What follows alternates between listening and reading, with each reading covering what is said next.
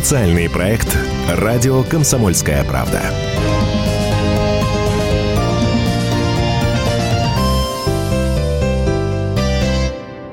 Из каких механизмов и шестеренок состоит наша страна, как устроена Россия и что нас ждет дальше, расскажет нам главный редактор «Комсомольской правды» Владимир Сунгоркин. У микрофона я, Роман Никол... Э, Голованов. Владимир Николаевич, здравствуйте. А, добрый вечер. Владимир Николаевич, э, история такая, что самоизоляция в Москве продляется до 31 мая. Об этом объявил мэр столицы Сергей Собянин. Ну, как бы никто особо-то, наверное, и не ждал, что все 12-го закончится, что аля идите на стройки, а, идите работать, идите отдыхать. Ну, вот все теперь продлится на... Не-не-не, ну подожди. Нет, ты что? Мы с тобой в прошлый четверг Э, как, как два оракула пророка говорили, просто так это не останется, что-то что будет дано, да, э, все-таки. Я очень хорошо помню, что я сказал, что что-то что изменится. И э, я хочу на это обратить внимание наших слушателей, да, в нашу программу «Что будет?», что мы опять с тобой два, значит, пророка были правы, потому что не просто самоизоляция продолжается, а, значит, объявлено, что с 12 мая начинают, э, значит, работать все промышленные предприятия Москвы и все стройки, и сфера ЖКХ, насколько я понимаю. Ну, потому что предприятие – это ЖКХ тоже. Э, на самом деле это, это большое очень изменение, потому что в Москве примерно так э, треть, э, треть промышленности работала, а две трети не работали. Вот. И, конечно, конечно, это большое событие. К чему оно приведет? Оно приведет к тому, что, значит, у людей вернутся рабочие места уже часть, да, и они начнут зарабатывать какие-то какие деньги себе. Э, ну и из печального это приведет к тому, что Э, больше людей, больше машин появится в Москве.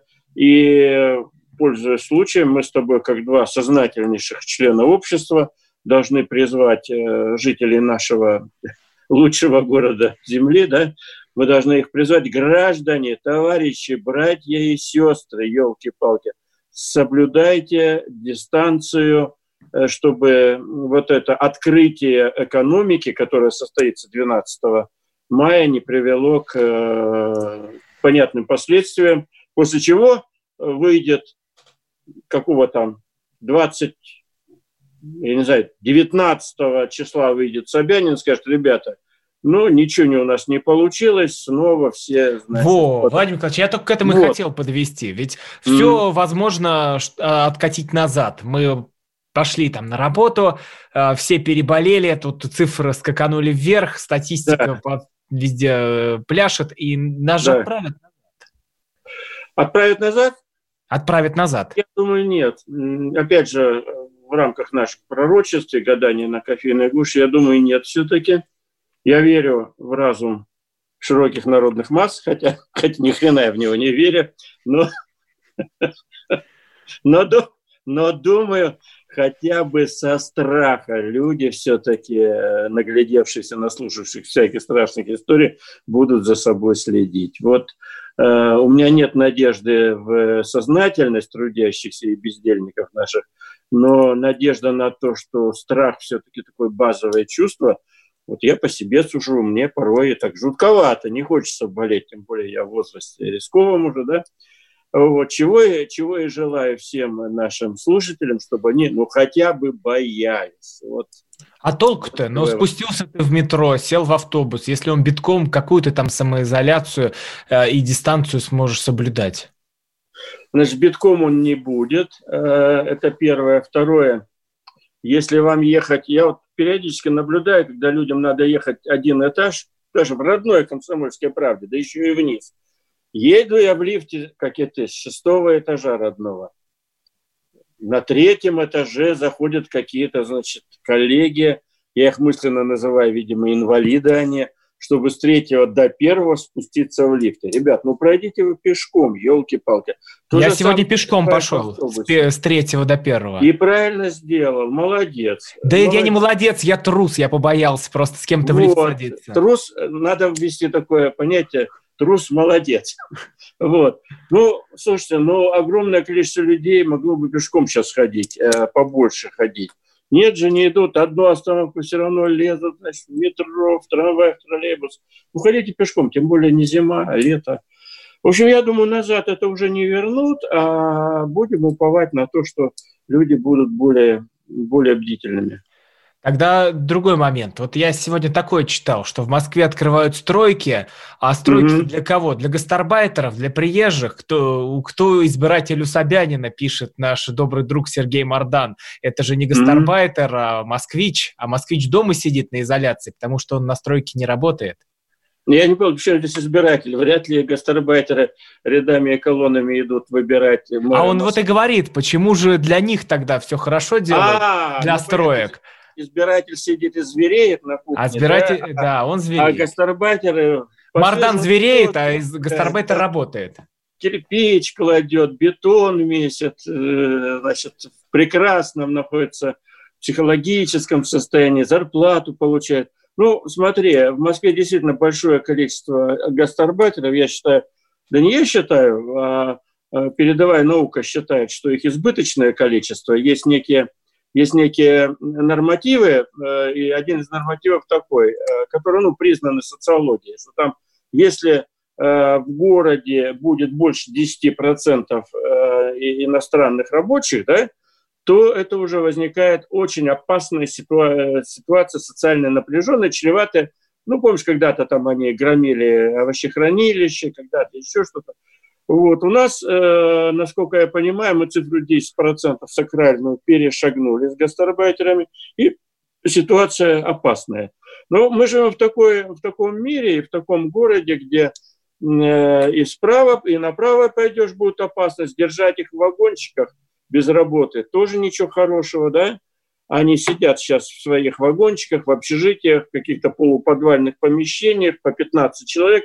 Узбекистан их не принимает, Говорит, ребята, мы их не можем принять, нам некуда. Таджикистан их не принимает, с теми же примерно формулами мы не можем принять их, не, их э, нам некуда, у нас они привезут нам коронавирус, у нас не больниц, ничего. Вместо того, чтобы нам сказать, ну, ребята, это ваши проблемы, ваши граждане, вот вам получите пять самолетов э, Ил-86 там, пришедших из Москвы, и сами с ними разбирайтесь. Что хотите, то и делать. Вы государство? Государство. Мы э, как бы с пониманием к этому относимся и держим их. Ну, я понимаю, за этим стоят интересы бизнеса, да, вот, что заработаем там и все равно стройки нам, ну, ну, нам нужны стройки все эти. И транспорте, э, ЖКХ обслуживать и так далее, и дворники. Вот. Но в итоге получилось то, что получилось, э, то, что они выйдут на улицы из этих, значит, своих полуподвальных помещений, вагончиков и прочих неприспособленных для изоляции мест, э, наверное, сильно, сильно хуже уже не будет. Уже не будет. Кстати, я бы обратил твое внимание на такую вещь, вот интересно, не знаю, ты заметил или нет, я вот только сейчас вычитал. А, это новая вещь, которая, так, ну, мне кажется, должна наших слушателей тоже обнадеживать. Э, она звучит буквально так. Это сообщение вице-мэра Москвы Раковой, э, с которым она выступила сегодня примерно в 13 часов. Она сказала, Значит, тоже товарищи, значит, москвичи, у нас сегодня большое событие. Какое большое событие, знаешь, нет? Вот ты же новостник тоже в чем-то. Угу. Ни хрена не знаешь, делаешь вид, что что-то знаешь. Ну ладно, не буду ну, испытывать. не пытайте меня. И... Я бо- бо- боюсь отвечать Слушатели. на экзаменах. А нет, а там, там все совершенно оч- очевидно, об этом надо говорить. Она сказала, что сегодня, ну не сегодня, а вчера, да, вчера впервые с начала э, всей этой всей этой пандемии, назовем ее так, а, Ахтунг, количество а, больных а, которых... Выписанных пациентов больше, чем госпитализированных. Совершенно верно. Потому количество... что мне эта тема запланирована. Я же говорю, просто боюсь а, на вот экзаменах так, отвечать. Ну, это великая вещь. Количество, еще раз повторю для наших слушателей, кто сходу не, не поймал. Это Собянин сказал, кстати, а не Я Ракова. могу договорить, но у меня в моем, э, в моем, это, в моей ленте это Ракова, да? Количество людей, которых выпустили из больниц, вылечившихся, больше, чем количество туда принятых за сутки на лечение. Но принимают у нас сейчас на лечение примерно 25% тех, кто заболел. 75% кто выявлен, да, 75% лечится дома, они сильно тяжелые. Это большое событие и обнадеживающее, но страшно о нем говорить, э, потому что для целого ряда нашей, это, наших слушателей, к сожалению, или не наших слушателей, а вообще жителей Москвы, скажут, о, так все нормально, первое, коек хватает, ежели я заболею, вылечат, э, в коридоре не положат, и пойду-ка я шашлык жарить, условно говоря. Вот, э, но тем не менее мы про это скажем, потому что, ты знаешь, в поисковике Яндекса у них есть сейчас такие графики специальные э, по поисковику. Самый, самый большой, самый популярный запрос в эти дни – это запросы, связанные с обнадеживающей информацией по борьбе с коронавирусом. Вот мы с тобой... Вот а, мы слушали, продолжим про слушали. эту тему говорить, что будет с нами дальше. Главный редактор «Комсомольской правды» Владимир Сунгоркин, я Роман Голованов. Продолжим после паузы. Что будет? Специальный проект «Радио Комсомольская правда».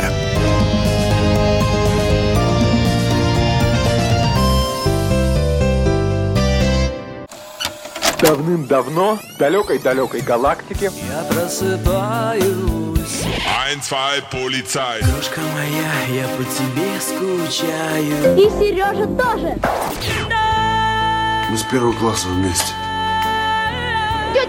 приехала! Небе тучи, а тучи А также шумелки, пыхтелки и запелки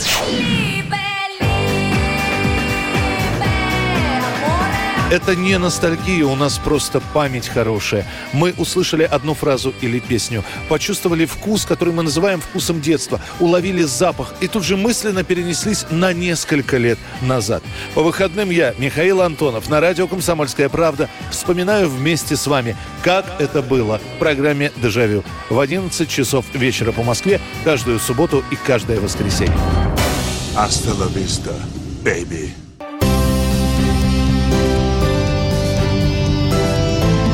Что будет? Специальный проект «Радио Комсомольская правда».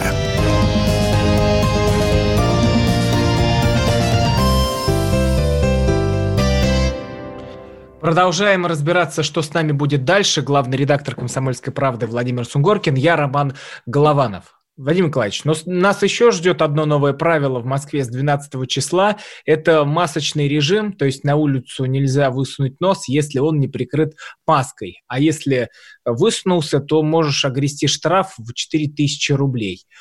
А mm-hmm. как будут определять? Вот если, э, правда, у меня э, маска закрывает только рот, а нос свободен, я в маске или нет? А если я на подбородок скинул, можно ли сказать, что я в маске? Ты ее можешь еще так залихваски на лоб поднять, так знаешь, так вот как, как очки э, светские девушки, э, львицы, носят очки вот здесь подымая.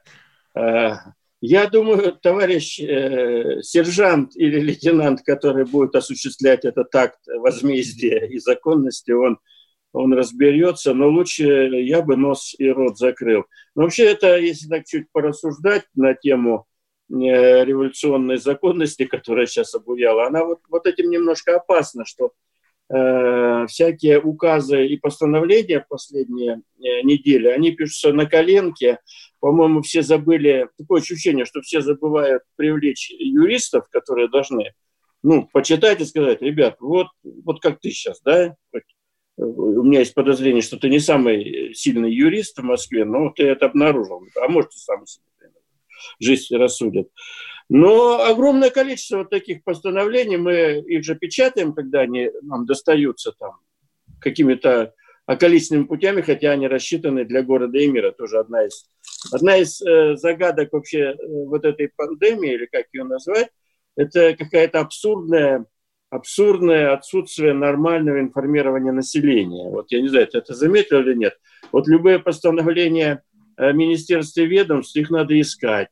А, значит, э, например, э, или, или их не существует вообще. Например, значит, злые языки говорят, что вообще не существует указа на сайте, нет указа о том, что Белоусов исполняет обязанности премьера.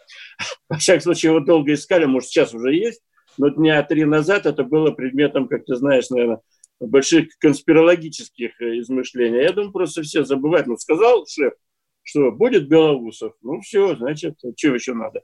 И вот таких очень много. Во-первых, э, очень э, мы эту информацию вы, вы, выцарапываем как будто бы уже в пору, так знаешь, сейф, ночь, фонарик, там, значит, ну, в общем, как в штабе у, я не знаю, у Кальтенбруннера какого-нибудь в фильме «17 мгновений весны». Второе, когда попадают эти документы, мы тут же подгоняем какого-нибудь, значит, толмача Альшанского юридического, который объясняет, как это читать, как считать и так далее. Таких историй очень много. В итоге правовая, э, две сейчас точно провальных темы, это право, правовая подготовка документов, она просто не, не, не, не к селу, не, не, не в Красную Армию. И люди я участвую в разных, там, смотрю в Фейсбуке, в разных профессиональных группах, когда они собираются толпой и говорят, а вот как трактовать пункт 7? Это же что получается? Это же получается вот то, и дальше набегает толпа и начинает собачиться, что согласно Наполеоновскому кодексу это может вот это означать, а англосаксонское право трактует это вот так. вот эта хрень, она нас сопровождает. И вторая прелесть – это вообще нехватка этой информации, хотя у нас есть такие монстры, как РИА Новости, э, и Тартас, э, ныне просто ТАСС, да, Российская газета, э, значит, я, наверное, еще могу перечислять какие-то такие государственные агентства по информированию, все, все штабы какие-то, но они ведут свою работу достаточно законспирированном составе, чтобы узнать многие вещи, мы их узнаем вот так, как я сказал. Угу. Владимир Николаевич, еще интересный момент. Если мы продлеваем всю эту богадельню до 31 мая, а как же люди будут выживать? Потому что 12 понятно, можно было как-то дотянуть, а если еще и столько же, Господи помилуй, что будет вот с этими парикмахерскими? Я уже вышел на улицу, у нас тут недалеко была палатка шурма, уже висит, все, аренда. Другое выхожу, там тоже павильоны, уже аренда, аренда, аренда, все.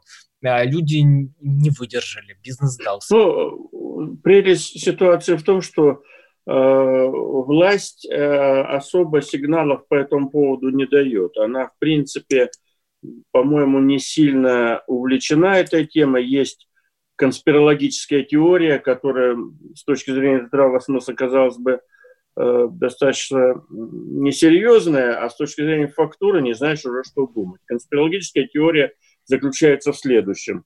А, пусть, э, пусть все вымрет, э, значит, вот эта вся шаурма вся эта, да, а на ее место зайдут крупные сетевые организации. Ну вот вы вымерли все эти шаурмы, а зашел туда Мираторг, например, да, с крупными сетевыми организациями будет выгодно иметь дело, потому что они более понятно платят налоги, соблюдают законодательство и так далее, чем все эти лавочники.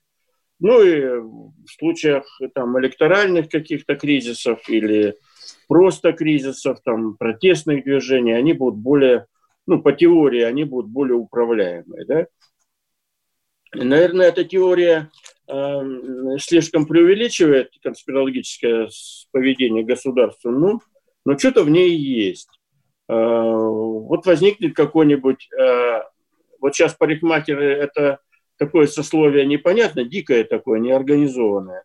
А вот на этих руинах возникнет трест частный, ну, близкий к условному губернатору, возникнет трест парикмахерских – в советское же время был трест парикмахерский, был. Ну, вот такая какая-то теория, она существует, не знаю, насколько она, э, насколько она имеет право на существование.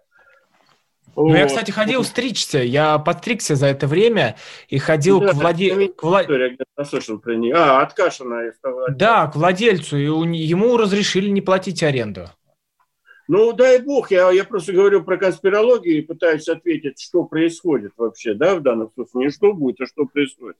Но, в принципе, все это племя, оно очень живучее, все эти мелкие, мелкие лавочники, скажем так, к счастью для тебя и меня, они все очень живучие. Я думаю, они быстро-быстро народятся, займут какие-то щели э, и начнут работать, и я им желаю значит, успеха.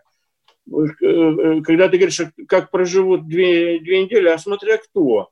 Значит, у нас в стране, мы с тобой как-то говорили, я еще раз хотел бы подтвердить, у нас сегодня в «Комсомолке» вышел, сегодня, завтра выйдет в «Комсомолке», порекламирую, большой материал о структуре нашего общества. Вот э, больше половины нашего общества – это бюджетники разных, э, разных мастей, да, а с бюджетниками пока никакого кризиса нету. Но бюджетники и бюджетники, они получают зарплаты. Значит, мы с тобой на костяшках счетов так раз половину уже спасли от голодной смерти, да? Вот. Другая половина, наверное, часть из них имеют какие-то накопления. Сейчас они нас отбудскают, меня уж точно отбудскают. Какие накопления? Все, нам хана, с голоду дохнем. Ну, есть какая-то соц, соцзащита, какие-то накопления есть. Есть. Э, по шарте получат в заднем кармане или там за, значит, за щеколдой где-нибудь, за, за занавесочкой где-то у вас или в книжку вложены. Вот. Но действительно ситуация такая, что если, вот теперь с тобой два прогнозиста, если вся эта э, канитель затянется и вот, знаешь, как говорили, за Волгой для нас земли нет там, да, или велика Россия, отступать некуда, позади Москва. Вот нам отступать после 1 июня, я тебе скажу, мое ощущение, что некуда. Хочешь, не хочешь, что там будет с цифрами, а придется, а придется открываться дальше. Э, знаешь почему? Вот смотри, я, я же готовился к нашей с тобой э, программе, да? И что я нарыл по состоянию экономики, да? Это и есть зарплата. Экономика, давай, экономика равна зарплате, да? Значит, в, э, скажу нашим дорогим слушателям, что в, э, в апреле экономика не получила, не экономика, а государство не получило налогов только за апрель 775 миллиардов. Ну, неплохо, да, 775. Теперь, значит, 42% населения признают, что их э, положение материально ухудшилось. Да? 30% предприятий рассматривают тему банкротства, реально. 30, каждое третье предприятие в стране может быть обанкрочено. Это официальные все, э, это не, не Ванька Жуков, значит, не мы с тобой на глазок так. Ну, я так думаю, на треть все грохнется. Ничего подобного. Это официальные правительственные, околоправительственные организации, которые за этим следят. Итак, 50% предприятий уже сократили людей зарплату. 50% предприятий уже сократили часть людей и сократили зарплаты свои. 30% э, э, предприятий в апреле не, э, не платили уже налоги. Это сказал последнюю фразу. А ты на связи, а то ты куда-то пропал. Да, я Алло, внимательно слушаю. 30% предприятий – это не просто какие-то там выкладки безответственных людей. Это сказал глава. Итак, глава налоговой службы на совещании у Путина сказал, что в апреле э, на 30% упали налоговые поступления в стране. Владимир Николаевич, а вот. вот к чему это приведет, поговорим после новостей. Главный редактор «Комсомольской правды». Ну, не надо секретов раскрывать. Главный редактор «Комсомольской правды» Владимир Сунгоркин, я Роман Голованов. Что будет? Специальный проект «Радио Комсомольская правда».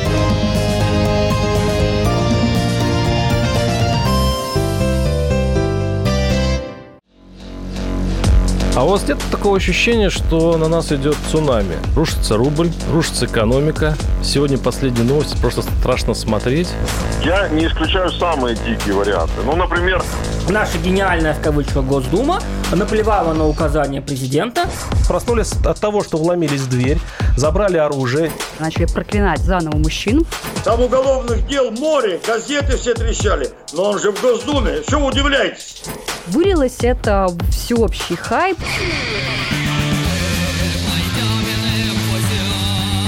Человек против бюрократии. Программа Владимира Варсовина. Гражданская оборона. На радио «Комсомольская правда». Каждый вторник в 5 вечера по Москве.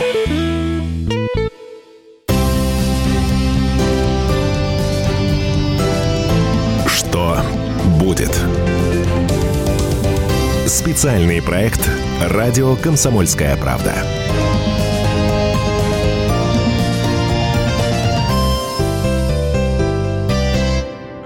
Главный редактор «Комсомольской правды» Владимир Сунгоркин, я Роман Голованов. Рассказываем, что с нами будет и что нас ждет дальше. Владимир Николаевич, давайте перейдем э, к вопросу денег, что самое интересное, и э, тронем э, товарища Силуанова, который дал интервью «Ведомостям». И... Потрогаем товарища Силуанова, да. Потрогаем. Да, за самые интересные места, да, потому что да. он-то говорит, что деньги с вертолета разбрасывать невыгодно, вот потратить триллионы рублей, но ведь задача а, там не соревноваться с теми, кто деньги раздает, э, нужно помочь бизнесу, сохранить работников, mm-hmm. помочь людям, а из него-то вытягивали, что, ну, товарищ Силуанов, давайте там мы прям э, вот полетим как волшебник в голубом вертолете и из мешка всем э, раскидаем по не 12 130 рублей, а тысяч по 50, по 70, ну, прям по целой зарплате. Да, но фокус не удался, да? Да, фокус. Ну, смотри, э, это так называемые вертолетные деньги, мы про это говорили. Э, Силуанов блестяще подтвердил, что фиг вам, а не деньги. На самом деле ситуация, на мой взгляд, довольно опасна, потому что э, по нескольким причинам опасная социальная ситуация. Во-первых, э, реально ухудшение материального положения происходит людей, а безнадега увеличивается, такое депрессия, да, и э, правительство, значит, и государство должно что-то более, более, так сказать, ощутимое предлагать, нежели сейчас, да? Uh-huh. А, в переводе на русский сейчас э, сделано, ну, с точки зрения рядового обывателя ничего не произошло, да? С точки зрения, вот, получил я, рядовой обыватель, что-то или нет. А, я остаюсь по-прежнему, так сказать, певцом темы, что нужно, нужно вводить продуктовая карточка. У нас, кстати, опять будет сейчас реклама «Комсомольская правда», где мы с тобой имеем счастье работать. У нас завтра будет полоса, а, в комсомолке выйдет, э, ну, она уже сейчас печатает всю типографию значит, в очередном номере о том, что с этими продуктовыми карточками, почему это здорово, почему этого нету. А, если просто людям раздавать деньги, значит, понятно, что половине эти деньги нужны, или там двум третям, одной трети эти деньги можно и не давать. Они и так хорошо адаптировались, живут, там, я не знаю, ну, наш народ скажет, наворовались там, значит, а мы им еще будем с вертолета бросать. Вот. Ну, или просто хорошо зарабатывают и умеют зарабатывать. Значит, то одну треть оставить бы в покое, двум третьим надо раздать нуждающихся. Дальше следующая э, засада, кстати, которая и в Америке уже случилась. Ты знаешь, в Америке случилось и в Европе, значит, случились очень интересные вещи с разбрасыванием денег. Там же уже деньги раздали. Германия раздала деньги, да? И что ты думаешь? Дальше, значит, э, экономика Германии, получив это, население получило деньги. Экономика Германии с нетерпением ждет, что сейчас эти деньги войдут в экономику Германии – ты не поверишь, ну, правда, в Германии там люди такие рачительные, бережливые бюргеры, ты не поверишь, а деньги не пришли в экономику. Они туда не пришли. Они остались, их бюргер положил, посмотрел на свет, о, я-я, значит, 100, 500, 1200 евро там получили по разным категориям. Они все положили на, на черный день. И экономика не ожила. Значит, поэтому я вот остаюсь певцом продуктовых карточек. Нас причем двое я знаю. Я знаю еще одного певца продуктовых карточек. Это Мантуров, министр промышленности и торговли. Потому что а, продуктовую карточку ты не спрячешь а, в, под подушку. Она имеет срок действия не очень большой, месяц, да? Дальше продуктовую карточку, в отличие от денег, ты не пропьешь. Дальше можно заложить туда не просто продуктовую карточку, а продукты определенных наименований, и, значит, и даже можно еще шире поставить, что только продукты, производимые, значит, э, э, так называемого отечественного производителя, да? Вот. И все это тогда будет подталкивать, мотивировать отечественного производителя спасать э, малополучающее население. Это будет все крутиться. В общем, схема идеальная. Почему она не внедрена до сих пор? В частности, почему? Оказывается, оказывается, несколько лет назад, а именно три, три по-моему, четыре, нет, в 2013 году, уже шесть лет назад, да, ее пробовали внедрить экспериментально в Кирове. Во-первых, в 2013 году, во-вторых, в Кирове. В-третьих, никто толком не знает, что, что они там внедряли на самом деле. Но чего-то она не пошла. С тех пор противники говорят, а мы же ее в Кирове-то внедряли. Помните, в Кирове? И ничего не получилось. Облажались мы в Кирове. И Мантурову, значит, постоянно говорят. Мантуров говорит, слушай, ну, может, еще разок попробуем. Может быть, более внимательно. Не-не-не, нифига, в Кирове у нас не пошло. А Киров это что? Это, это Навальный, это Киров Лес, это Белых. Не, не, это просто, это Киров, это, это Вятка, это именно наша глубинка. А, это Вартегов. Спасать и так далее, да. Вот. И вот эти все, и вот эти все, значит, вещи, они э, сейчас до сих пор как мантру ночью разбуди. А почему нет продуктов борщи? А в Кирове не пошли. Вот. И, значит, вот мы вот так болтаемся. Но, э, но с вертолетным вот этот германский опыт, он тоже забавный по-своему. Э, притащили, это мне, я у самих немцев, ну, русскоязычных немцев, они, они, они это сейчас анализировали, говорят, ну, фокус не удался с вертолетными деньгами. Вот так. Владимир Николаевич, давайте к не такой уж веселой теме. Это про бизнесменов, с которыми просто непонятно, что творится, тем более даже с очень богатыми людьми, миллиардерами. Э, миллиардер Дмитрий Борисов э, был воплощением авантюрного духа 90-х. Вот так называется наша статья. Босов. Э, о, да, Дмитрий Босов был Босов. воплощением авантюрного духа 90-х. Мы не можем говорить, что, как бы, каким способом или что случилось вот, по закону. Но в ночь с 5 на 6 мая в, в шикарном участке на Рублевке раздался выстрел – то есть э, человека... Выстрел, да, да, человека не стало. Не, ну про Босова мы с вами можем говорить долго и интересно. Это был яркий совершенно человек, э, в котором воплотилась вся наша замечательная эпоха. Э, под словом эпоха я подразумеваю, надо начинать с 90-х лет. Босову было 52 года. Я его пару раз видел, э, но не скажу, что был с ним знаком, дружил или еще что-то. Вот. Но человек очень яркий, в каждой дырке был затычка. Он и в медиа влезал, и в угольный бизнес, и участвовал в корпоративных войнах 90-х годов очень активно. Вот. И э, он такой яркий человек, но значит, в последнее время по официальной версии впал в депрессию и застрелился. Что на самом деле? У нас же программа «Что будет?», да, на самом деле будет, будет много разборок, потому что он был одним из ключевых таких эм, экономических игроков современной России.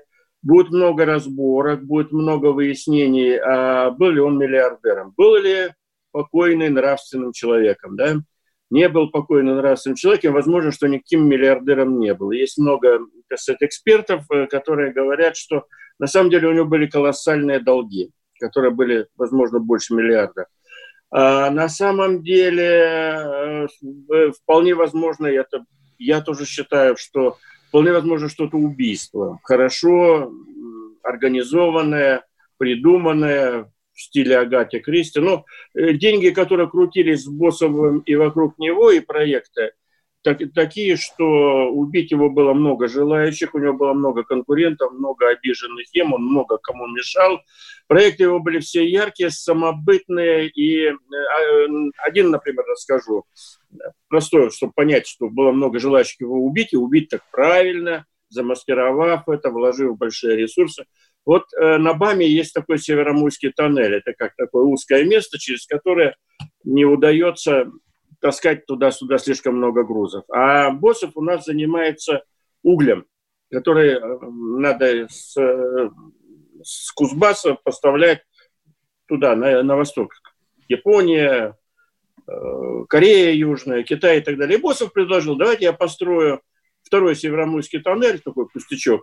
Североморский тоннель – это самый тяжелый, возможно, тоннель в мире. Я хорошо могу про это с уверенностью говорить, потому что я видел, как он строился, я работал в то время на БАМе. Это 16 километров тоннель через тяжелейшие горные породы, там подземные горячие реки, сейсмика, в общем, там все с, с удовольствием. Босов говорит, давай я построю тоннель, ребята, государство говорит, но после этого, значит, э, а вообще не после этого, строить долго, а вот до этого, вы мои грузы, мой уголь будете таскать без очереди, а там реально очередь. Э, конкуренты тут же взбеленились, тоже люди ревнивые, и начали, э, значит, этого Босова, грубо говоря, чморить, да, как у них есть такое выражение. Это не у нас, не, не у главного редактора. А вот они его начали чморить и стали думать, Босов, ты вообще плохо себя ведешь. А в той, в той среде плохо себя ведешь, это такое серьезное предъявление, да? Вот. Но, тем не менее, он от этого проекта не отказывался, там только государство заволокитило. Дальше он залез в разные газовые, нефтяные месторождения, в угольные месторождения на Таймыре. Он все время кому-то мешал. Он был связан с огромным количеством ярких людей, как Абызов, значит, который сейчас сидит, бывший министр, которые, в свою очередь, связаны с полукриминальными людьми, э, связанными с Красноярском. Сегодня же по странному совпадению, совпадение или нет, э, Анатолия Петровича Быкова такого посадили, арестовали. Ну вот За... про наших э, миллиардеров, миллионеров да. и таких русских олигархов мы поговорим в следующей части нашей программы. Главный редактор «Комсомольской правды» Владимир Сунгоркин. Мы Я Роман Голованов. Голованов. Букет, да. да, расскажем, из чего состоит наша Россия, из каких олигархов. Да, да, да, да. да. Что будет? Специальный проект «Радио Комсомольская правда».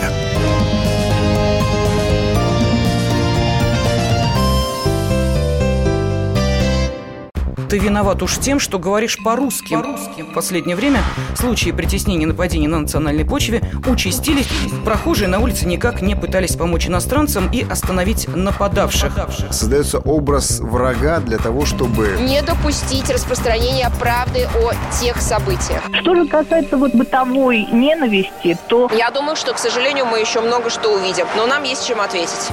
«Национальный вопрос» на радио «Комсомольская правда». По воскресеньям в час дня по московскому времени.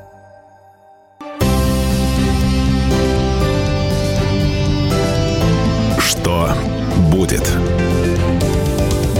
Специальный проект «Радио Комсомольская правда».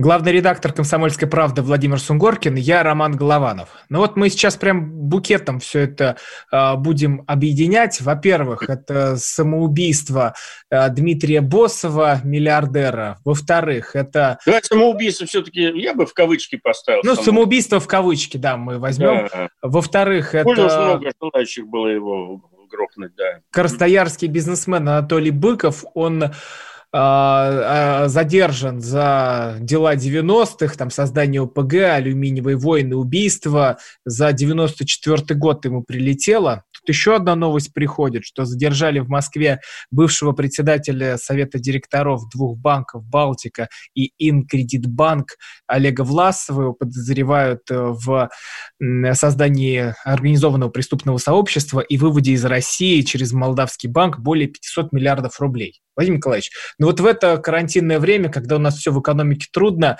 э, вы подозреваете, что взялись за наших богачей русских олигархов, да?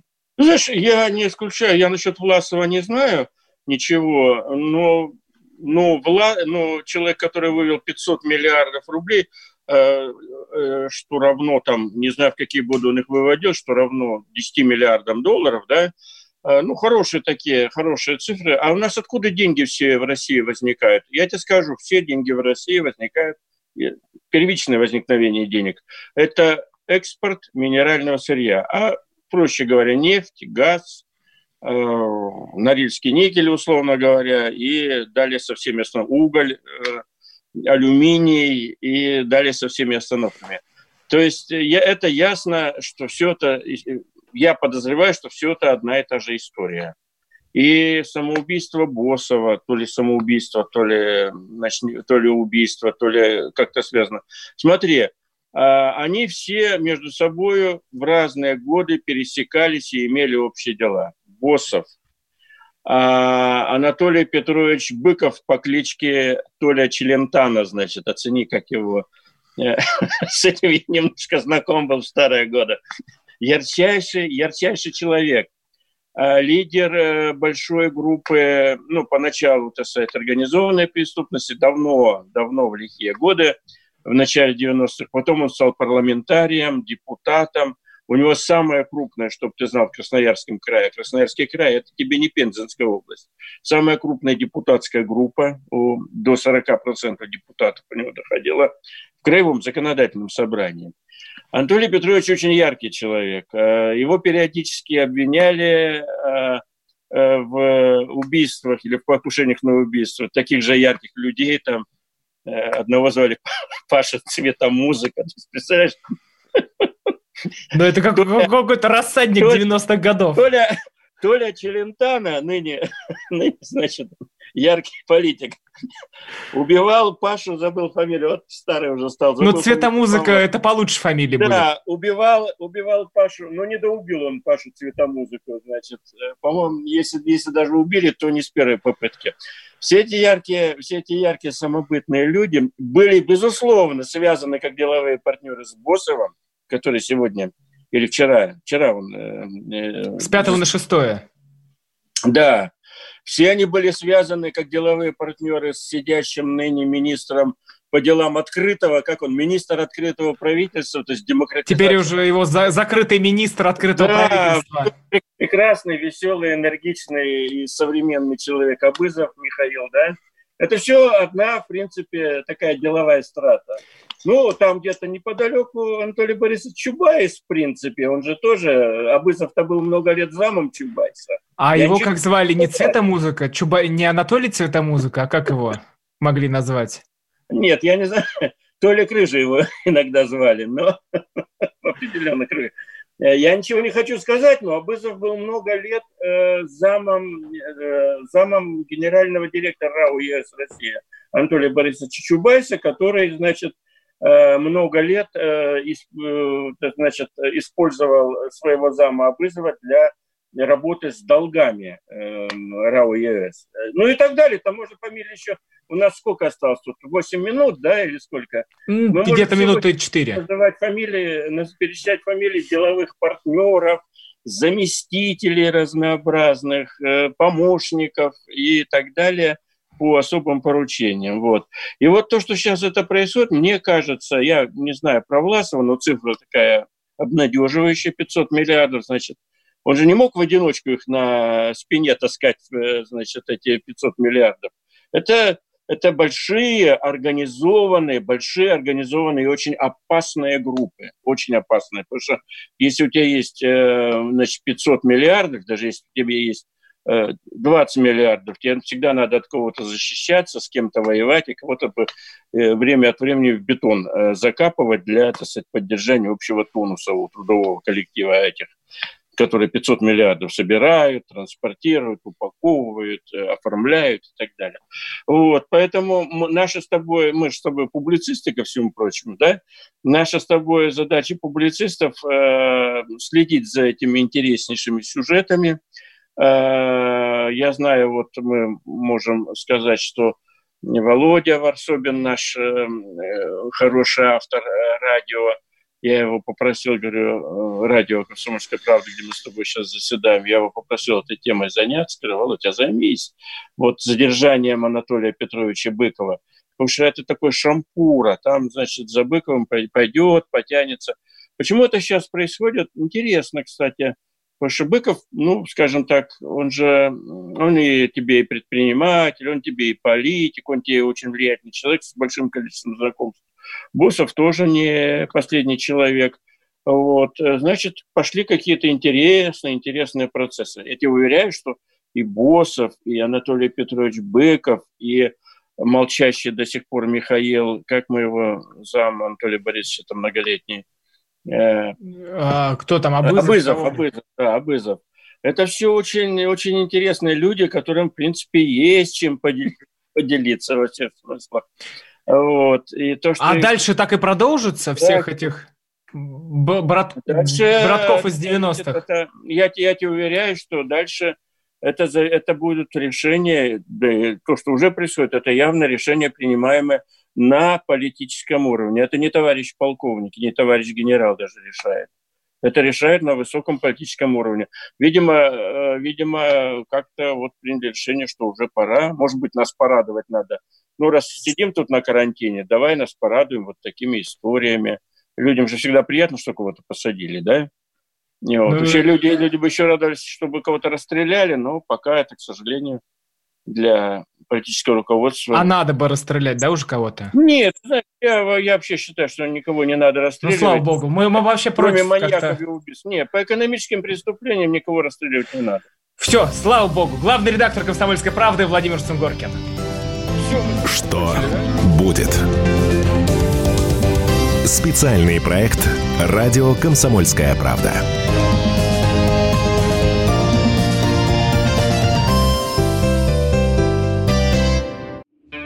Роман Голованов, Олег Кашин, летописцы земли русской. Роман, вы разговариваете с дедом. Напоминаю я вам, у меня в жизни было, ну не все, но многое.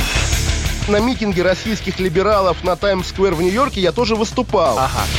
Вот такие тонкие шутки, вот если бы мы с вами умели так шутить, наша передача была бы лучшим политическим стендапом России. Я там а познаком... вы говорите, мы не политический стендап. Походу, уже на, наша ниша. Вот. Кашин Голованов. Отдельная тема. На радио «Комсомольская правда». По будням в 9 вечера по московскому времени. Именно лоснящиеся от фуагра губы делаются символом лоялизма, а не выстраданная любовь к родной земле.